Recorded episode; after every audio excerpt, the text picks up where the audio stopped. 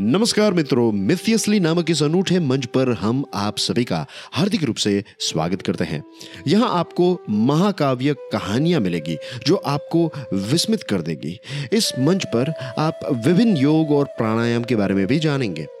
पौराणिक कहानियाँ जो हम आपके साथ साझा करेंगे, वे आपकी आध्यात्मिकता को बढ़ावा देगी, आपकी आत्मा को समृद्ध करेगी और आपको भीतर से पोषित करेगी। वेलकम टू मिथियसली आज हम जानेंगे छह ऐसे प्राणायामों के नाम और प्रकार, जिसे हमारे पुराणों में उच्च, मध्यम और निम्न स्थान प्राप्त है।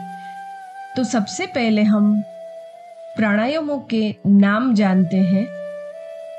पहला है सदुम प्राणायाम, दूसरा है विदुम प्राणायाम तीसरा है सगर्भ प्राणायाम, चौथा है अगर्भ प्राणायाम।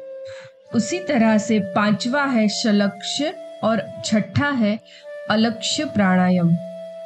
ये हैं छह प्राणायामों के नाम।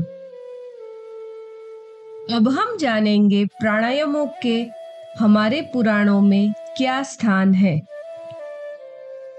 पहला और दूसरा सुदुम और विदुम प्राणायामों को निम्न कोटि का कहा है।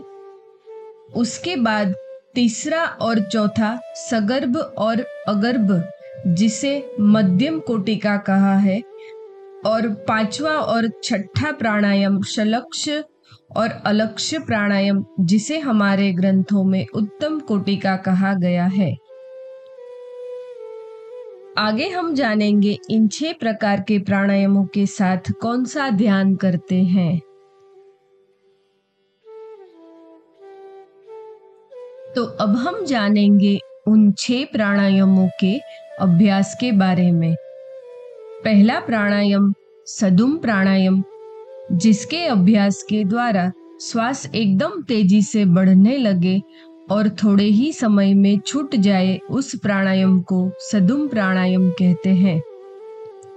दूसरा प्राणायाम, जिसमें हम श्वास को धीरे धीरे लेकर ज़्यादा समय तक रोक सके और चित्त को स्थिर रख सके, उस प्राणायाम को विदुम प्राणायाम कहते हैं। तीसरा प्राणायाम, जिस प्राणायाम के साथ मंत्र जाप होता है, उसे सगर्भ प्राणायाम कहते हैं। उसी प्रकार से जब मंत्र जाप की ध्वनि न सुनाई दे तो उसे अगर्भ प्राणायाम कहते हैं। जिस प्राणायाम का लक्ष्य केवल देवताओं के ध्यान में स्थिर रहना है, उसे सलक्ष प्राणायाम कहते हैं। उसी तरह से जिसमें केवल देवताओं का ही ध्यान महत्व न रखता हो, उसे अलक्ष्य प्राणायाम कहते हैं। इस एपिसोड को सुनने के लिए हम आप सभी का धन्यवाद करते हैं। फिर जल्दी मिलेंगे। तब तक के लिए हमें इजाज़त दे। जय हिंद।